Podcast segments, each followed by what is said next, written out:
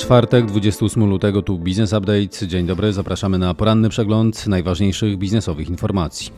Business Update. Zacznij dzień z przewagą. Podsumowanie rynków na początek. WIG20 wczoraj spadło 1,9%, WIG spadało nieco ponad 1,5%. Najmocniej traciły akcje Pepco o 7% po informacji o stracie na poziomie ponad 15,5 miliona euro w wyniku ataku phishingowego.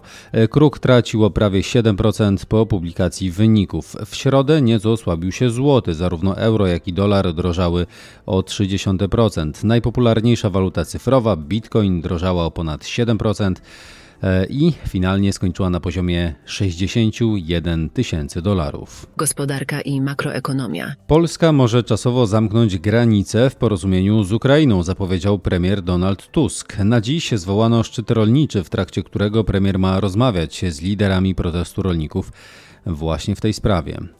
Zamiar budowy mieszkań komunalnych, a także przeprowadzenia remontów i budowy akademików ze środków funduszy dopłat zapowiedział minister nauki Dariusz Wieczorek.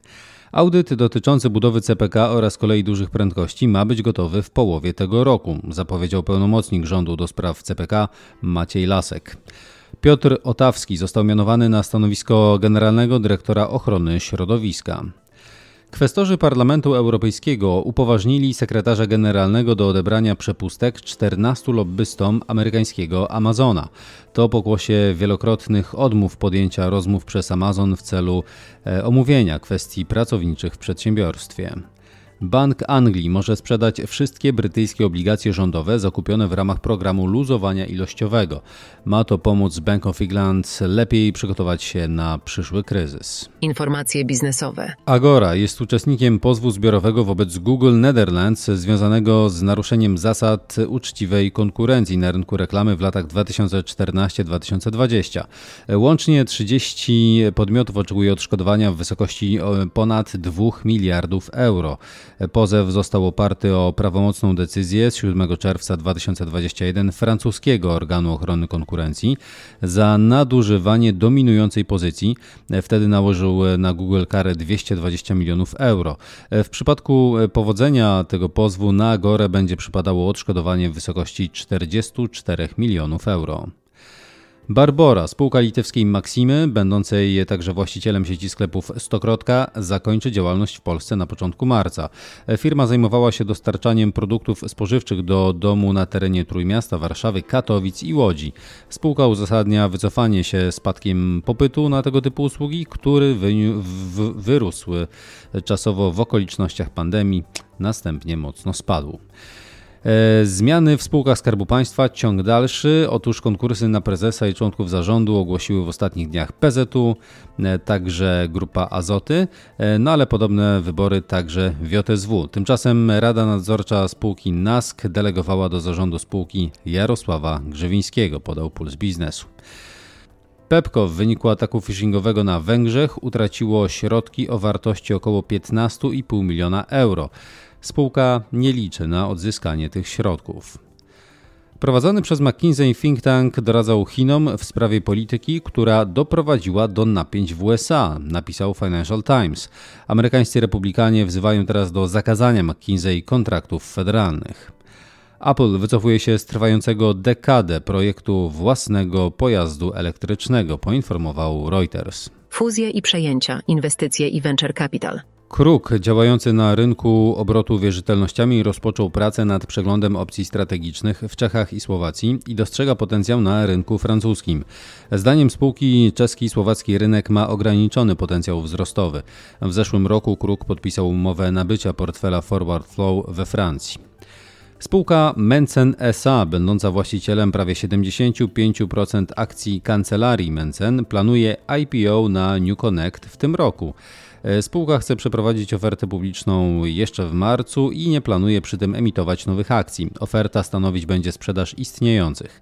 E, w 2023 roku spółka Mencen SA osiągnęła ponad 21,5 miliona złotych przychodu oraz ponad 4 miliony zysku brutto. Szwedzki fintech Klarna, będący niegdyś najbardziej wartościowym startupem w Europie, prowadzi rozmowy na temat potencjalnego IPO o wartości 20 miliardów dolarów. Zamierza przeprowadzić e, to IPO jeszcze w trzecim kwartale tego roku. Swisscom prowadzi rozmowy w sprawie przejęcia włoskiej firmy Vodafone Group i rozważa ofertę w wysokości około 8 miliardów euro. Inwestorzy wpłacili 4 biliony dolarów do amerykańskich funduszy ETF w ciągu ostatniej dekady, a fundusze inwestycyjne odnotowały odpływy, opisał Financial Times.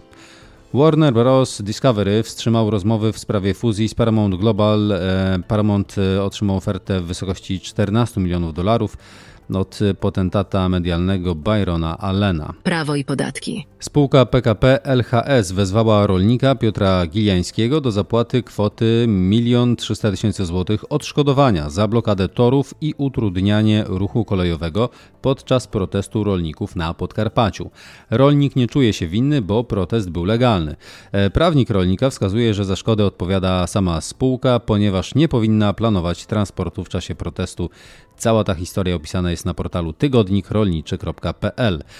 Natomiast Puls Biznesu opisuje historię właścicielki stacji paliw spod Częstochowy, która wygrała w NSA z fiskusem sprawę o dopłatę podatku akcyzowego. W jej wyniku NSA uchylił 12 decyzji skarbówki, z których łączna suma dopłaty podatku wynosiła około 10 milionów złotych. Sprawa trwała 13 lat. Niestety wraz z uchyleniem wszystkich decyzji NSA nakazał fiskusowi przeprowadzić sprawy od nowa, wydając mu kierunkowe wytyczne. Urząd Ochrony Konkurencji i Konsumentów zawiadomił prokuraturę rejonową Warszawa-Mokotów w sprawie wyjątkowo niskich cen wódki w sieciach Biedronka, Lidl i Kaufland. Zdaniem urzędu akcja polegająca na sprzedaży wódki o pojemności pół litra w cenie poniżej 10 zł może stanowić zakazaną promocję alkoholu. Rząd przyjął nowelę ustawy o rachunkowości, która nakłada na duże wielonarodowe przedsiębiorstwa obowiązek publicznego ujawniania sprawozdań wykazujących, w jakich krajach są płatnikami podatku dochodowego ze względu na prowadzenie działalności gospodarczej. Nowe przepisy będą miały zastosowanie do sprawozdań sporządzanych za rok obrotowy rozpoczynający się 22 czerwca tego roku lub oczywiście po tym dniu. Rząd przygotował projekt ustawy dotyczący wprowadzenia kasowego PIT przez przedsiębiorców prowadzących działalność gospodarczą w niewielkich rozmiarach. Oznacza to, że wkrótce drobni przedsiębiorcy zapłacą podatek dochodowy dopiero po otrzymaniu środków z tytułu zapłaconej faktury. Nowela przepisów podatkowych ma zostać przyjęta jeszcze w tym roku. Wiceminister klimatu Miłosz Motyka oświadczył, że w ciągu sześciu miesięcy ministerstwo przedstawi projekt ustawy odległościowej. Ujawnił, że jest zgoda na uregulowanie pozwalające na lokalizowanie turbin wiatrowych od zabudowań w odległości minimalnej 500 metrów. Nowelizacja prawa budowlanego przygotowywana przez rząd zakłada m.in. wprowadzenie weryfikacji zgłoszenia budowy domu jednorodzinnego o powierzchni do 70 m2 oraz rozszerzenie katalogu obiektów budowlanych i robót zwolnionych z obowiązku uzyskania decyzji o pozwoleniu na budowę, a wymagających jedynie zgłoszenia, opisuje Gazeta Prawna. Dane i badania rynkowe. Dwie trzecie polskich firm odnotowało przynajmniej jeden cyberatak w 2023 roku, wynika z badania KPMG. O 5% do ponad 17 miliardów złotych skurczył się w 2023 roku rynek AGD w Polsce. Wynika z szacunków Związku Producentów AGD Aplia Polska. Pomimo tego Polska wciąż odpowiada za 40% produkcji urządzeń AGD na terenie Unii. Eksperci spodziewają się, że ten rok przyniesie poprawę sytuacji w branży. 400 miliardów złotych osiągnęła skumulowana w latach 2015-2023 luka kredytowa, ocenia wiceprezes Związku Banków Polskich Włodzimierz Kiciński.